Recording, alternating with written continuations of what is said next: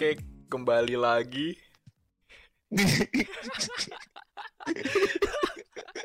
kembali Sorry, lagi di Inside Podcast bareng gua, Tio, Eh, gue masuk nih. dan gue Rian. Oh iya dan gue Rian. ya. Jadi Rian dia tiap denger podcast gua selalu bilang anjing gue pengen nimbrung. Iya tadi anjir. Ya seru banget anjing ngobrol. Kagak ada topik. Ada sih tapi pengen aja gue nimbrung anjing. Ya udah, sekarang lu sekarang lu ada di sini kan, ada di podcast. Anjing ini gue di gue di sini bukan nimbrung cuy. Gue diajak ngomong. Bingung gue sekarang gak ada topiknya. Ada sih sebenarnya. Ada iya, tadi Rian katanya mau ngomongin soal apa ya tadi Rian? Eh gue di sini mau ngomongin soal quarter life crisis. Jadi eh bentar kenalin dulu gue kayak anjir lu lu punya Dulu sabar. bener Jadi lu nih apa nih? Lu lu siapa sih Rian? Oh, gu- ya gue temennya Tio, nggak satu kelas, nggak satu tempat kerja, nggak satu sekolah ya, nggak kayak temen-temennya satu univ, suka nongkrong, ngomongin hal-hal nggak jelas gitu. Gue eh desainer di salah satu startup yang nggak tahu masih startup apa enggak gitu. Udah dari situ aja dulu. Eh, jadi apa tadi? gimana yuk? Quarter life crisis ya? Iya, heeh. Iya, gue gua baru denger nih ser- serius. Gue tuh sering dengernya Oke. midlife crisis dan sampai detik tadi pun gue sebenarnya midlife crisis pun gue nggak tahu definisinya apa. Kayak kapan fase orang tuh bisa mengalami midlife crisis tuh gue nggak tahu kapan. Gue dari situ dikenalin lagi sama quarter life crisis. Gue makin nggak tahu anjir midlife crisis juga nggak tahu apalagi quarter life crisis. Ini ngetren banget nih sebenarnya di kalangan usia-usia sebaya gitu. Anjing sebaya udah kayak tua. Apa ya? eh kalau midlife crisis tuh terjadi sekitar eh, 45 sampai 55 saat ini gue sebenarnya nggak tahu pemetaan krisis tuh ada di tahun-tahun berapa aja. Karena gue baru dengar midlife crisis juga dari lu gitu. Sampai akhirnya gue kepoin tadi kalau emang ada masanya di mana orang tuh udah cukup dewasa tapi kayak dia nggak punya achievement. Dia merasa hidup gue tuh buat apa gitu dia dia dia apa sih tujuan gue tuh di bumi ini functionnya buat apa? Kayak gitu sih. Mencari meaning ya. iya tapi udah tua. Jadi bukan lebih nyari cuy. Lebih kayak eh, nge nge nge-review gue 50 tahun ini hidup udah ngasilin apa aja gitu. Hmm. dan ini terjadi juga di tahun dua 20-an sampai mungkin 30-an nggak tahu fase orang beda-beda. Dan yang di krisisin juga beda-beda cuy. Ada yang kepercayaan diri ada yang eksistensi ada yang apa kayak gitu sih nah lu pernah nggak lewat masa kayak gitu? Semua orang gua rasa pernah sih. Iya, ini gue da ini gue dapat topik juga dari itu dari teman gue ada namanya Krista. Terus dia bilang kak bahas eh, quarter life crisis coba gitu. Karena ya gue rasa eh, orang-orang kayak kita tuh pernah ada masa di mana saat baru lulus gitu atau saat baru aja lepas dari orang tua atau saat lu masih nyari jati diri atau lu mungkin baru kenal jati diri lu, lu tuh siapa gitu. Langsung kayak mungkin demam atau kayak anjing nih gue ngapain ya hidup di sini apa function gue tuh apa ya gitu tujuan gue buat apa gitu diciptakannya gue dengan rupa dan kemampuan seperti ini tuh fungsinya buat apa gitu Hmm. kegunaannya buat apa buat orang kayak gitu sih Hmm. itu tuh sebenarnya hal yang di umur-umur eh, 20-an kemarin dari gua kuliah sampai beberapa beberapa waktu terakhir tetap gue pikirin gitu Hmm. kayak gitu masalahnya berentet tuh bisa kayak eh, apakah gua nggak bisa sama ngomong sama orang tertentu gitu. Apakah gua krisis percaya diri? Apakah gua sebenarnya nggak begitu berguna di dunia gitu? Itu juga memicu hal-hal anxiety gitu sih. Yang gua paham sih ini masalah yang cukup serius buat beberapa orang gitu. Tapi emang semua orang lewat ini. Gue mau tahu aja sih kalau misal ada nggak gitu dari mungkin dari eh, audiens lu kan audiens lu udah banyak tuh. Anjir. atau mungkin dari lu sendiri lu lu mau curhat gitu soal saat lu menempuh sekitar eh, menuju 20 tahunan ini sampai lu menikah gitu ya ada nggak sih hal-hal yang kayak lu pikirin sampai sekarang lu belum nemu atau sesuatu yang pertanyaan yang yang mungkin bikin lu anjing ini ini gue baru merasa hidup kalau gue udah achieve ini kayak gitu anjing baik banget sorry ya I- itu bagus bagus gue suka. Mm-mm. Heeh. Apa namanya? lu harus suka Gue suka. lu cater aja cater Tapi gue suka. ya udah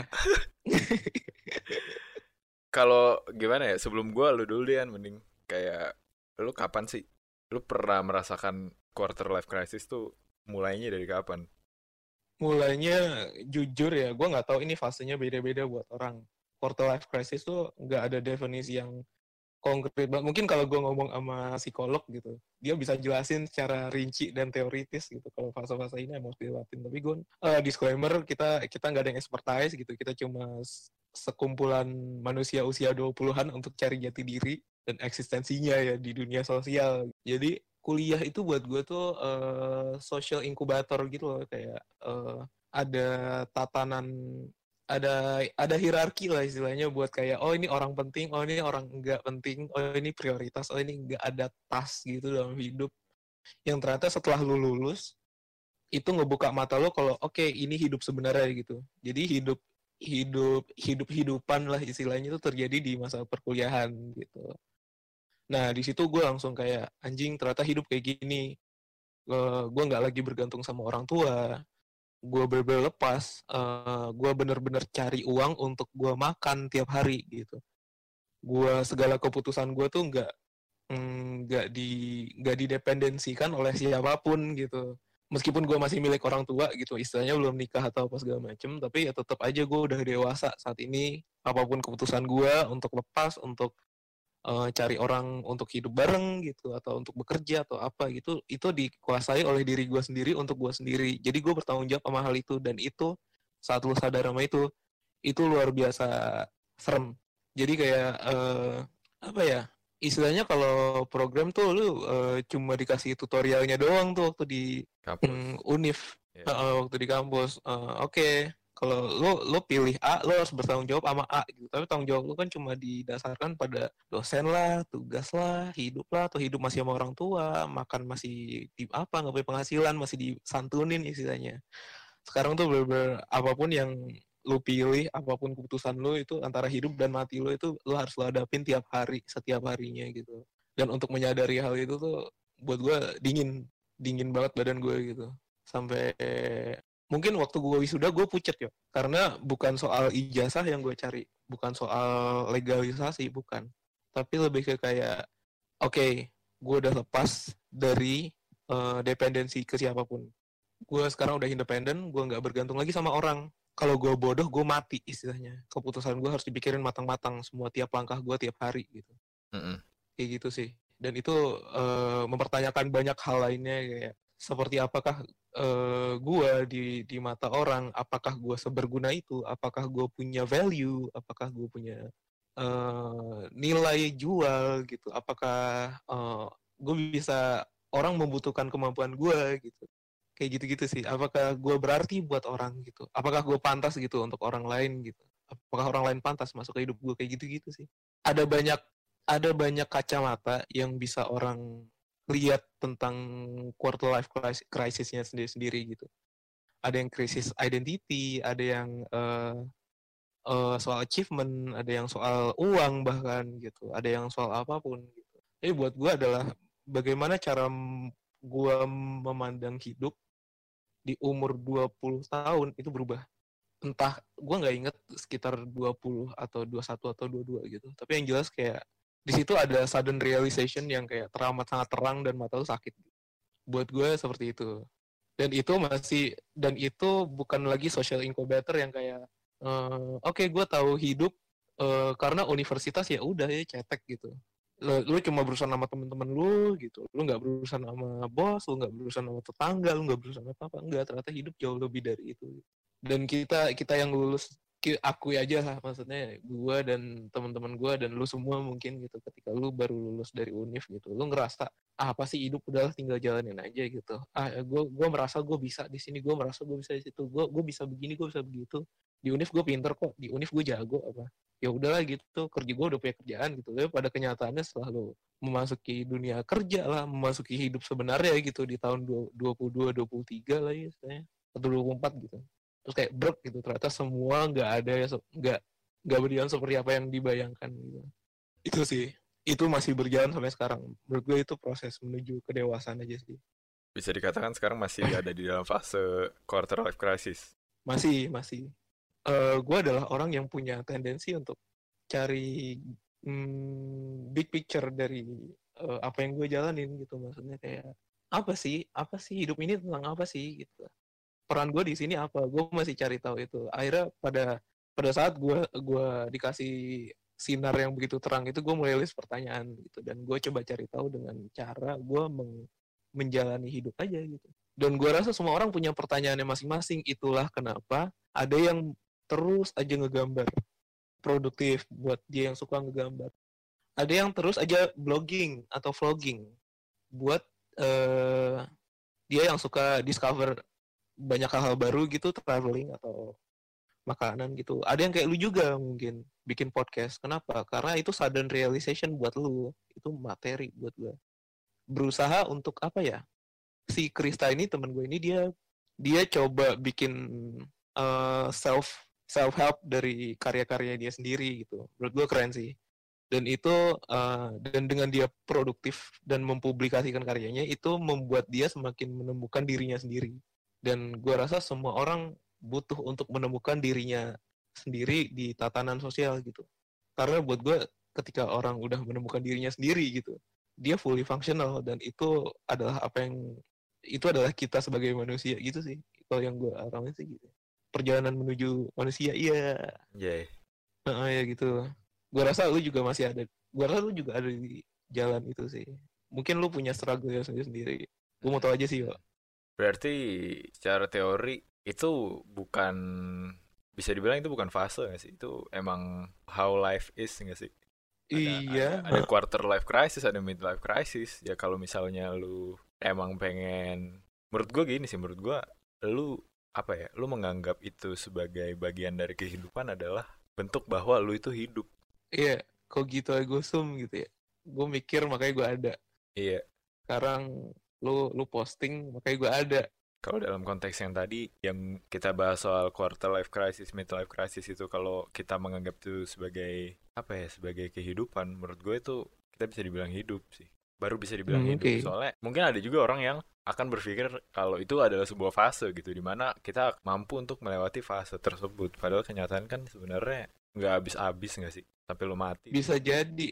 Sampai lo mati pun itu nggak akan bisa selesai fasenya. Bisa jadi itu journey-nya, cuy kita kita akan terus ngelewatin itu sampai ya udah jawabannya mungkin ketemunya kayak KFC baru bikin ayam satu umur 50 gitu ya kan iya. saat saat itu dia saat itu dia baru bisa dianggap oke okay, gue menghasilkan sesuatu. Maksudnya setidaknya untuk hidup gue ini ada achievement gitu.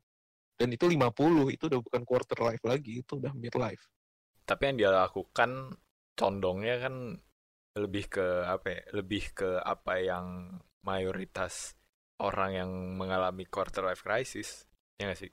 Ya gimana tuh maksudnya iya kayak dia dia menemukan sesuatu yang bisa yang menurut dia bisa dia lakukan untuk mengachieve sesuatu yang pengen dia achieve tapi di umur yang udah tua gitu loh udah kayak gue gua gua me, me, menggambarkannya itu sebagai sebagai quarter life crisis tapi terjadinya di midlife iya terjadi di midlife nggak ada artinya hmm. sih menurut gue kayak midlife crisis, quarter life crisis itu cuma patokan umur aja nggak sih? Iya, krisis aja nggak sih? Iya, krisis aja nggak sih? A apa existential iya. crisis gak sih, anjay?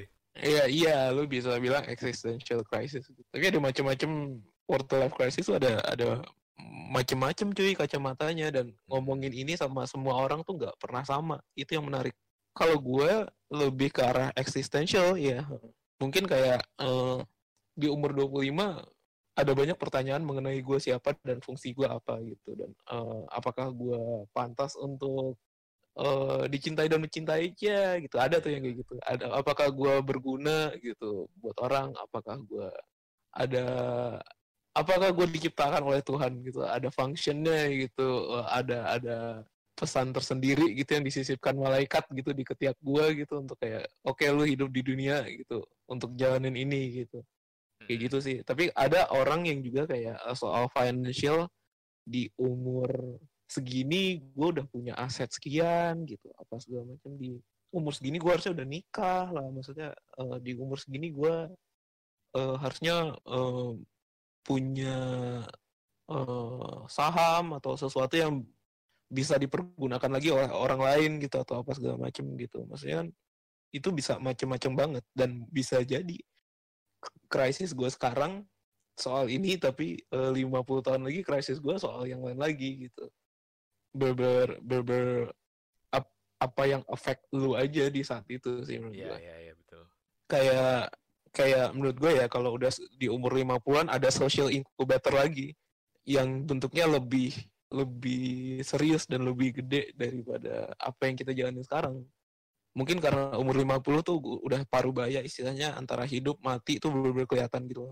Kayak kalau di UNIF menuju 20-an itu lu nggak makan juga nggak apa-apa istilahnya. Ada orang tua gua kasih gua makan misalnya. Atau eh, sekarang mungkin urusannya cuma gua.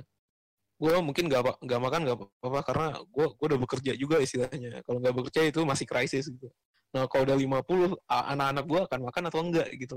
Atau siapa yang ngurusin gua, siapa yang nguburin gua gitu. Kayak eh, apa ah, gua mati bawa apa mungkin kayak gitu kali. Mungkin gua di umur 50-an akan kayak gitu. Iya, Tapi iya, iya. untuk sekarang karena gua menuju 25, lu juga menuju 25 kan? Ya krisis yang ini aja belum kejawab gitu, belum kelar. Gua harus mikirin yang itu ntar dulu lah itu salah satu gitu. Cuma menurut gue emang fasenya seperti itu sih.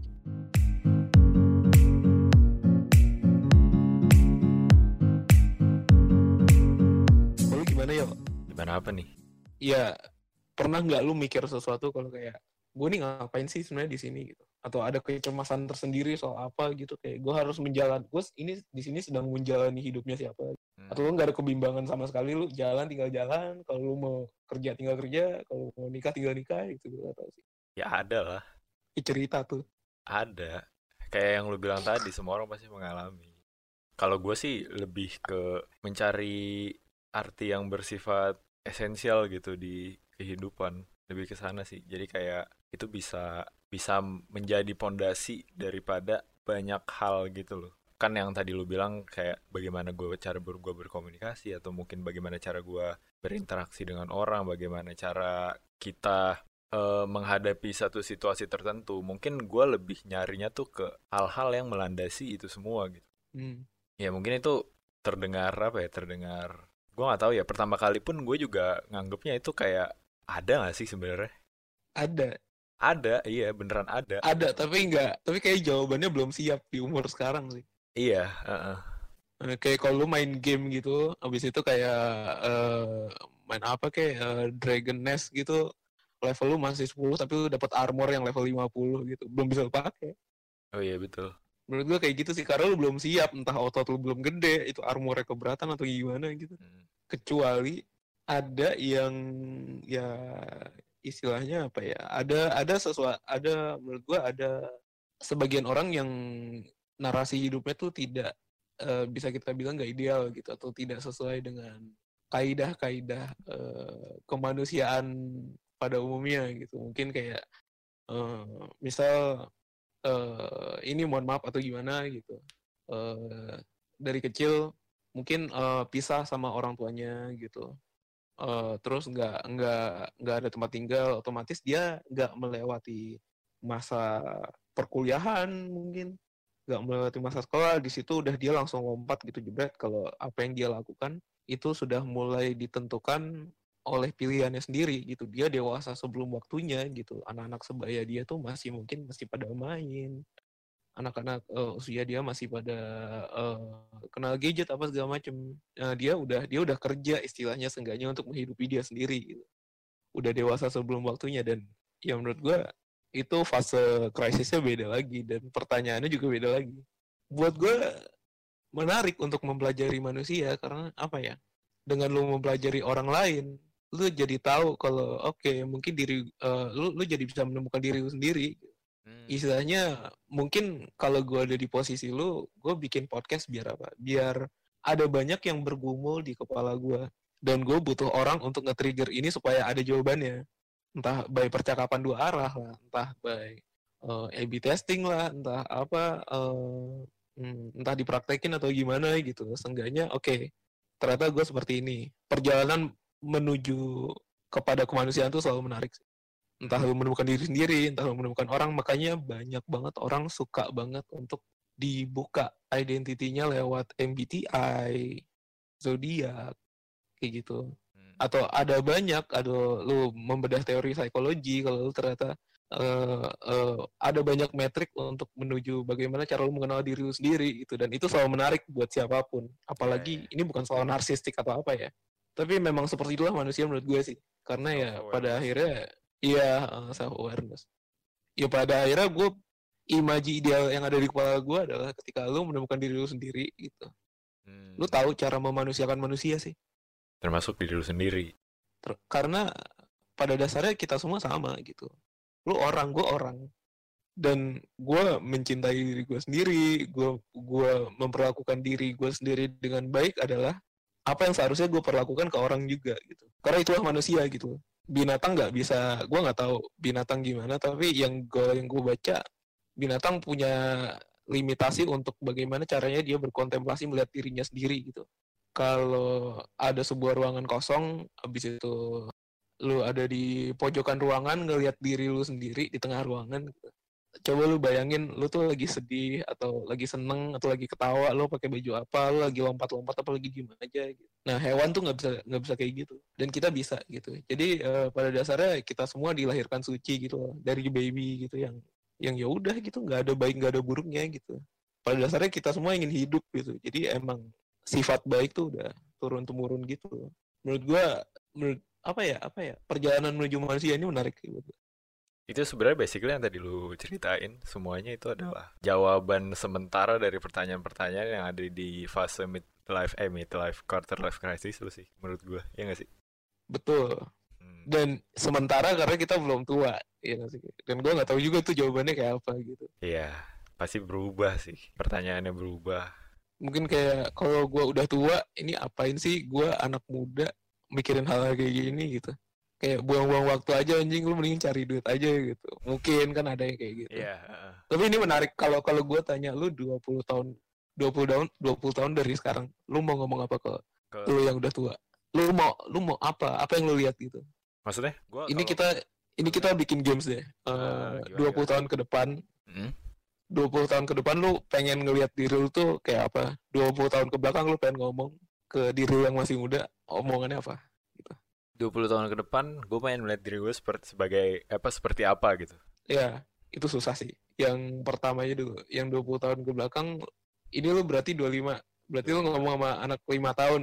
Apa yang mau lu ngomongin? Anjir, anak 5 tahun gue ajak ngomong gitu. Anak 5 tahun dan itu diri lu sendiri. Ya, aduh nggak tahu sih. Sebenarnya gue nggak tahu loh. Kayak soalnya gini kan, soalnya gini mungkin ya mungkin ini kan impossible juga buat kita apa namanya membuat ini menjadi nyata ya membuat games ini menjadi nyata gitu. Kayak bener-bener kita ya enggak juga. Nah, ini, ya, ini tahu, cuma latihan gua aja. Gue tahu. Tapi gini deh let's say hmm. kita bisa gitu. Let's say kita bisa melakukan itu. Gue personally gue nggak akan mau sih ngasih tahu gue yang dulu kalau gue nih harus kayak gini gue nih harus kayak gitu. Menarik. Iya, gue akan membiarkan gua menjadi gua yang sekarang aja dengan apa yang gua lewati 20 tahun yang lalu. Jadi belum tentu misalnya gini deh. Kalau misalnya gua kan juga nggak bisa predik juga ya ketika ketika gua ngasih advice ini apa nih yang akan di, dialami gua yang lebih kecil nantinya nih. Kan gua nggak tahu juga, gua nggak ngalamin. Siapa tahu nggak akan membentuk gua menjadi apa yang seperti sekarang ini. Justru justru karena uh, kejadian ini tidak akan terjadi, makanya ada mainan ini ya. nah iya, itu gua Ini bukan mainan gua. juga sih, ini lebih ke self awareness. Karena apa? Kalau misalnya ada mesin waktu gitu atau Doraemon gitu, so beneran ngomong, lu jangan kuliah di universitas MN anjing. Universitas Nggak, maksudnya iya itu univ kita gitu maksudnya kayak ya bener lu nggak nggak nggak lulus dari situ hidup lu berubah gitu masa depan lu berubah ya ya jangan terlalu logik lah gitu. Nggak ada mesin waktu. Jadi kira-kira kalau lu ketemu bocah macam lu karena banyak banyak cuy. Teman gue tuh berusaha untuk uh, ayo uh, ayo aku percaya kamu pasti bisa. Yeah, kamu yeah. kuat gitu. Semua hmm, sayang yeah, kamu yeah. gitu uh, saya gitu. Kamu ada potensial atau apa gitu. Jangan banyak sedih gitu. hmm. Ini ini kamu loh di masa depan gitu. Ini uh, ini kamu loh di masa depan dan ini sosok yang mungkin inspirasional bagi kamu gitu. Uh, kamu selalu punya cita-cita ingin jadi komikus dan sekarang ini aku udah jadi komikus gitu. Bangga nggak gitu? Hmm. atau apa gitu apa gimana gitu? Iya, iya, iya. Heeh. lo define sebuah statement nggak akan merubah masa depan lo sih. Tapi yang jelas ketika lo bisa jawab itu lo bisa menemukan diri lo itu siapa sebenarnya dan apa pun approach lo untuk menemukan diri lo sendiri itu berguna juga buat orang lain gitu karena lo jadi baik itu yang gue percaya ya Hmm. tai banget kayak nabi anjing ngomong gue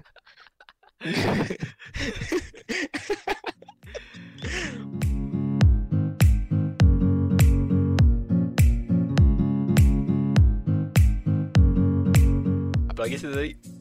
ya anjir Gamenya apa lagi sih tadi? Eh, itu 20 tahun ke belakang 20 tahun ke depan Eh, 20 tahun ke depan gue mau ngelihat diri gue jadi apa gitu. iya Atau mungkin gue punya prediksi gitu. Wah ini kayaknya gue 20 tahun kemudian jadi ini nih kayaknya gitu. Gitu. nggak perlu se eh, nggak perlu se core itu juga sih maksudnya nggak perlu ke nggak perlu se dalam itu juga kayak kalau gue suruh jawab pertanyaan itu 20 tahun ke depan gue harap gue bisa gue harap gue bisa stabil dari segi finansial emosional keluarga dan semuanya gitu apa pun yang gue jalanin di umur gue 45 tahun itu adalah apa pun yang membuat gue merasa hidup. Gue nggak mau matok kalau gue desainer, gue lulusan desain itu 40 di umur gue yang ke 45 gue harus jadi desainer kondang. Enggak. Karena siapa tahu itu nggak membuat gue hidup juga gitu. Jadi gue harap gue masih sehat walafiat dan apa pun yang gue kerjakan saat itu membuat gue jauh lebih hidup. Karena ada cinta di dalamnya. Iya. Eh, iya sih. Ya gitu cuy, ya iya, gitu. iya. Eh, Lu bisa aja jual kancut gitu. Tapi kalau dia dia ngasih lu profit dan itu dikerjakan oleh anak-anak lu gitu atau kayak orang yang lu sayang gitu, istri lu gitu. Ikhlas gitu di dalamnya. Wah itu gak ada yang lebih hidup dari itu sih. Dan gue harap itu 20 tahun kemudian gue bisa menemukan itu. Apa pun yang gue kerjakan gitu. Bisa jadi ternak lele, bisa jadi ilustrator gitu kan. Gitu sih. Lu gimana lu? Gua gimana ya? Gua nggak tahu sih. Gua nggak pernah melakukan kontemplasi yang seperti itu ya. Yang di mana gua punya harapan ke diri gue sendiri kalau gua akan menjadi sesuatu yang menurut gue tuh ideal gitu. Jadi manusia yang lebih yang ideal gitu. Punya punya figur ideal gitu loh. Buat gua rasuki di masa depan nanti gitu. Nggak pernah sih, gue sebenarnya nggak pernah mikirin sampai sana sih. Soalnya sejauh ini sejauh ini gue nggak nggak ini nggak pernah nggak per ekspektasi itu nggak pernah terpenuhi gitu soalnya gimana ya soalnya menurut gue eh, journey menuju hidup ideal itu nggak ada finishnya lo akan selalu ada di journey-nya gitu jadi Eh, memang sih. ya jadi harapan gue sebenarnya ya ketika gue melihat diri gue 20 tahun ke depan ya gue masih sama kayak sekarang bagaimana cara gue berpikirnya gitu Oh, itu bagus. sama kayak sekarang nggak berubah gitu. Tapi apa yang dia ketahui, apa yang dia ahlikan gitu, apa yang dia punya itu pasti udah beda dengan yang sekarang. Menarik nih. Ini pertanyaan gua tanya ke semua orang, jawabannya nggak ada yang sama, cuy. Iyalah, Iya, yang iya, dan sama. jawabannya selalu jawabannya selalu interesting. Hmm. Karena eh, apa ya? Waktu lu bilang eh, ketika lu du- 20 tahun dari sekarang lu masih punya capability untuk mikir memandang hidup tuh dengan cara yang sama dengan apa yang lu jalani sekarang itu lu gue bisa lihat kalau lu tuh living the present gitu loh. lu hidup lu ada di sekarang nowness gitu kayak yang emang itu kunci kebahagiaan sih. Lu nggak punya ekspektasi sama masa depan. Lu nggak punya ekspektasi sama siapa pun. Biarkan hidup yang kasih lu surprise gitu. Kayak lu fokus di, di apa yang lu jalanin aja sekarang. Istilahnya kalau muslim tawakal gitu kan sambil berdoa gitu kayak eh, lu lu eh, itu ada menurut gue jalan menuju kebahagiaan sih kalau lu bisa tiap hari seperti itu sampai lu tua gitu lu nggak menaruh ekspektasi pada apa pun dan siapa pun biarkan hidup yang kasih lo surprise atas kerja keras lo hari ini dan sekarang tiap harinya gitu itu way of life baru sih memang Karena kekecewaan kan datangnya dari ekspektasi. ya. Betul. Ya gitu. Gue udah cerita quarter life crisis gue, lu belum cerita apa-apa yuk. Oke, quarter life crisis gue ya. Gue tuh Heeh, 20 tahun ke belakang juga lu belum ngomong tuh. Kasihan bocah lu. ya udah lu hidup hidup aja lah. Lu ini apa namanya eh, hidup jangan bundir. Bundir bego tuh bocah kalau lu ngomong kayak gitu. Hidup jangan bundir. Ya udah makanya gua- Serius dong, serius. Depan lu fragile. Heeh, lucu. oke. Heeh. Apa ya? Gue nggak inget gue lima tahun ngapain. Lima tahun tuh TK ya. Lu nggak harus inget cuy. Pokoknya itu bocah lu dah gitu. Lu waktu masih bocah, dia lagi duduk ngeliatin lu anjing dia orang siapa ya gitu. Nah, lu ngomong apa pun didengerin sama dia. Lu mau ngomong apa? Ih nggak tahu dah. Mau apa ya? Dielus aja apa gitu, di apa? Ini sih tos aja deh. Tos. Wih, Tos aja. itu kalau itu kalau di anime keren anjing. Tos aja habis itu udah gue pergi. Oke. Kenapa tos aja? Karena tadi lu nggak mau ngubah masa depan lu diri lu sendiri. Bahkan gue takut kalau gue ngetos itu aja gue mau ngubah masa depan gue. Butterfly effect. Cuma di film ya itu. Enggak sih, real life juga ada. Tapi mesin waktu nggak ada, jadi tenang aja. Ya gitu sih ya. Apa sih tadi? Quarter life crisis ya. Ya. heeh. Hmm. Ini lucu sih. Hmm. Kalau gue ya, kalau gue tuh gue tuh dulu waktu umur baru nyentuh 20-an 20-an gitu, 22, 23, 20, 21, 22 lah ya. Gue tuh lagi ini ini ininya sama science. Oke. Uh, jadi gue kayak tertarik gitu loh uh, science behind segala macem gitu segala macam aspek kehidupan gitu nah tertarik gitu kenapa kenapa kenapa kenapa yang orang tanyain yang dasarnya itu apa ya yang dasarnya itu pertanyaan-pertanyaan filosofis gue tanyakan Hmm. itu di science Mm, jadi dijawabnya dengan scientific ini scientific answer gitu Logik banget ya. Ya, kayak kenapa ada manusia, kenapa kita diciptakan, kenapa ini itu, kenapa kenapa orang tuh kayak gini gitu loh, kenapa ada budaya, kenapa ada agama, kenapa ada Gue rasa lu happy sih masuk antropologi sih. anjir iya sih kayaknya. Seru anjir gue punya teman antropologi itu kalau misalnya dia ngomong ke hal kayak gini bikin gue nggak mau tidur karena terlalu menarik. Kayak lo harus kenalin Den. Kayak kita harus ngobrol sih. Boleh. Tapi gue mikir juga somehow eh, capability kita buat mikir hal kayak gini itu terjadi di umur 20-an itu apakah karena sel-sel otak tuh di tahun-tahun Iya, segini lagi excel-excelnya gitu loh.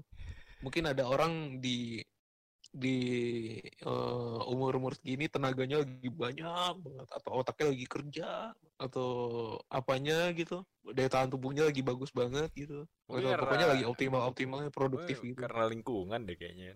Maksudnya 20 Oke. tahun tuh kita eh, masuk ke dalam lingkungan yang baru gitu, lingkungan kehidupan yang independen.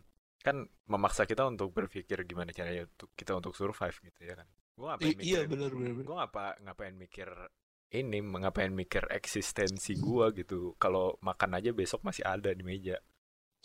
Menarik. ngapain ngapain gua mikirin arti kehidupan gue di dunia ini kalau besok gua nger apa eh, disuruh Besok udah ada gua- list gitu. iya besok disuruh bokap gue beli rokok. Ya udah itu tujuan hidup gua. Hidupnya masih keisi gitu. Loh masih keisi dengan hal-hal yang menjawab pertanyaan-pertanyaan yang nantinya akan dijawab di fase quarter life crisis lu ketika itu semua udah kosong udah nggak ada lagi gitu kayak lu harus lu merasa Itu- kalau lu ha- apa harus punya yang tadi gue bilang udah kehilangan tujuan hidup lu lu akan mencari mencari itu lagi Itu udah krisis beneran itu. Iya. Udah uh, lack of accomplishment. Lu udah nggak fully functional gitu. Lu udah mempertanyakan apa yang enggak enggak sih menurut gue. Aduh, gue nanti eh, bawa apa ya gue ke akhirat. Gitu. Apa yang gue lakukan di dunia ya gitu. Aduh anjing apalagi gini mikir deh gitu. apalagi gini sih menurut gue ini yang paling faktor yang menurut gue paling lumayan punya efek yang signifikan ya lu tau Hmm. sendiri kan kalau anak kecil tuh dosanya masih ditanggung orang tua kan Iya. nah menurut gue itu juga salah satu faktor kenapa kita ex- apa quarter life crisis itu ada belum mikirin dosa aja waktu lu masih bocah Oke. Karena Iya, menarik. sekarang, sekarang dosa gue tanggung sendiri gitu ya udah lu mikir Tapi beberapa orang nggak ada yang nggak ada yang tahu konsep dosa sih. iya maksud gua Maksudnya, gua- maksudnya nggak aware sama konsep dosa. Mungkin lebih ke responsibility aja. Mm-mm. Kayak dulu apa pun dipilihin orang tua, baju dipilihin orang tua, makanan dipilihin orang tua, gitu. Tinggal juga masih sama orang tua, tanggung jawab ada di orang tua. Sekarang semuanya sendiri. Lu mau dosa, lu mau minum kayak lu mau ma- ngapain gitu itu. Ya dosanya juga udah gak ke orang tua lagi, ke lu sendiri istilahnya.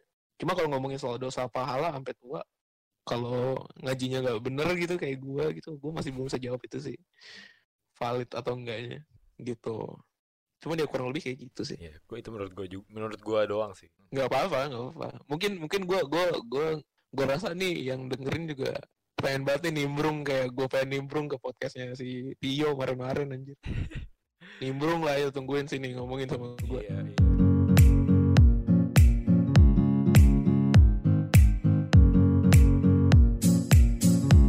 Karena tuh ini yang gue cari gitu loh di podcast. Sebenarnya di gue mau bikin podcast ini yang gue cari. Ya, Hal-hal yang hmm, orang tuh gak pernah bicarakan di meja makan. menggelitik ya. Kayak ada kayak ada restriction gitu loh. Gak nggak bo kayak nggak nggak ada urgensi untuk membahas hal-hal ini. Enggak anjir ada. Ada selalu- tapi nggak kelihatan ya. selalu, ada buat gue.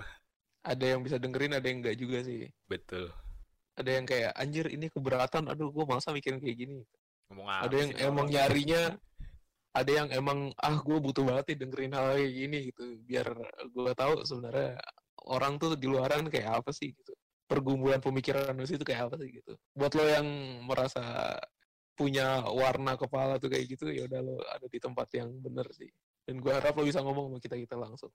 Gue mau tahu isi kepala lo kayak gimana lagi. Karena Setio ini menurut gue udah aneh. Gue udah aneh. Dan gue rasa orang kayak lo juga aneh. Orang yang dengerin ini aneh semuanya aneh. Iya sih. iya sih. This particular podcast ya, episode ya. iya anjir. Udah nyampe menit segini nih aneh. ya udah mau diudahin atau gimana nih Enggak, maksudnya orang yang dengerin sampai menit segini aneh. ya udahlah ya embrace your uniqueness lah ya Mm-mm. Inggris kamu supaya Panjang gila kalau misalnya ini kita mau apa ya? Kita mau jabarkan satu persatu. Sebenarnya kalau misalnya tadi balik lagi ke yang quarter life crisis itu, yang gua alamin tuh Hmm. sebenarnya menarik, menyenangkan juga sih prosesnya. Kayak ketika gue mendiscover sesuatu tuh yang menjawab pertanyaan gue tuh gue kayak menemukan satu kayak gue lagi main Minecraft terus gue nemu diamond gitu. nih satu hal yang gue percaya soal eh, apa itu pleasure dalam bagaimana cara lu menjalani hidup adalah ketika lu bilang oh Hmm, iya iya iya.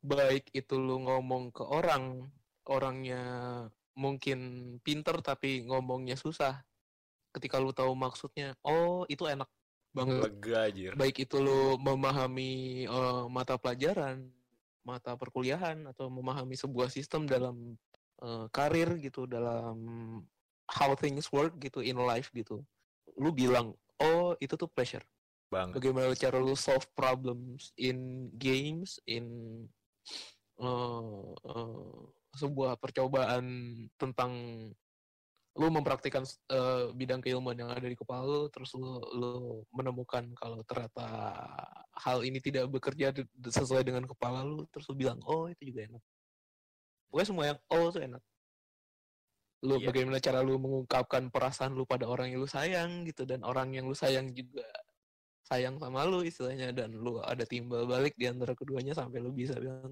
oh gini oh gitu oh gini. Itu enak. Dan sejauh ini gue menjalani hidup gue adalah dengan mencari semua huruf O itu. Orgasm. ya kurang lebih ada kepuasannya tapi beda-beda lah. Cuman ya itu O. Iya iya. Mm. Bener. kayak jangan sampai ketika gue tua gue udah merasa cukup sama semuanya dan gue nggak curious lagi soal apa pun gitu.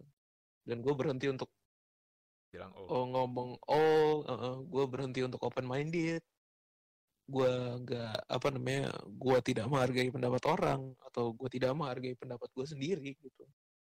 Gue udah mulai terdoktrin sama apa yang gue rancang di usia muda gue atau apa yang orang inginkan terhadap gue gitu.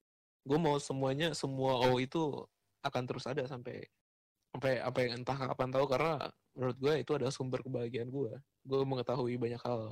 Karena manusia manusia punya kapabilitas untuk berpikir dan lu dipersilahkan untuk berpikir. Lu mengutarakan pendapat lah lu menunjukkan eksistensi lu lah lu berusaha fungsional lah gitu kalau satu di antara itu semua tuh dihambat gitu lu nggak bisa berpendapat lu nggak bisa eksis. Kalau kenapa ada TikTok segala macam orang bisa joget orang bisa curhat orang bisa nangis orang bisa apa karena ya basically dia pengen eksis karena dia pengen validasi atas apa yang dikerjain itu benar apa enggak. Sampai dia nemu satu titik dia bilang oh oh ternyata gue gini oh ternyata yang kayak gini gak baik oh ternyata yang kayak gini jelek oh ternyata yang kayak gini oh ternyata gue segini gitu. Ya udah everything you discover about yourself is worth gold gitu menurut gue dan kalau itu harus diwakilkan dalam satu bentuk itu bisa jadi oh betul, gitu. Ya gitu deh. Gak ada habis-habisnya sih ngomongin hal kayak gini. Parah. Hmm. Yaudah ya udah lama anjir. Iya sih. Kita ntar nyambungnya uh, itu aja. Sambil ngopi. Oh iya bener. Uh, nah, kasih kesempatan juga buat uh, yang dengerin gua rasa mereka banyak juga yang mau dibahas soal ini. Bisa juga nanya langsung ke gua atau ke Tio gitu. Mm. Atau ke temen-temennya Tio. Bisa. Atau uh, atau lo apa namanya? Gue punya perspektif sendiri soal uh, uh, apa itu quarter life crisis deh gitu gue gue tuh nggak ngalamin perasaan ini loh gitu lo semua ada yang ngalamin gak sih curhat aja ke kita biar kita siapa tahu itu bisa jadi masukan bukan masukan sih lebih ke sesuatu yang menarik untuk dibahas gitu. Alangkah lebih baik kalau lu bahas juga gitu bareng sama kita. Hmm, iya. Boleh banget sih. Gue welcome banget buat buat hmm, yang kita mau bahas sesuatu gitu. Terus yuk mau dong diundang podcast gitu. Mau gue ngomong-ngomongin itu gue sangat welcome sekali Iya, nggak usah takut. Gua nggak ngedikte kalian gitu. ya. Tio di iya. sini nggak ngedikte kalian soal apa pun, nggak mengintimidasi kalian soal bagaimana cara kalian hidup atau apa pun hmm. berkarya. Ya, serah kalian tuh hidup, hidup kalian. Kalian yang punya tanggung jawab sama hidup kalian sendiri. Kita cuma kasih wadah untuk, oke, okay, lu bisa cerita apa pun gitu kan. Hmm. Kayak gue di sini gue nggak tahu nih gue cerita apaan, tapi ya buat gue penting sih. Karena kita sekumpulan orang-orang open minded ya. Anjing. Udah jelek anjir konotasinya sekarang open minded. Males gue menggunakan kata-kata itu lagi. Gak usah. Udah kayak milenial tuh ya udah, gitu aja sih. Ya. Yeah. Thank you Yan. Sudah Ya, yeah, thank you juga. Banyak inspirasi dan banyak inspirasi.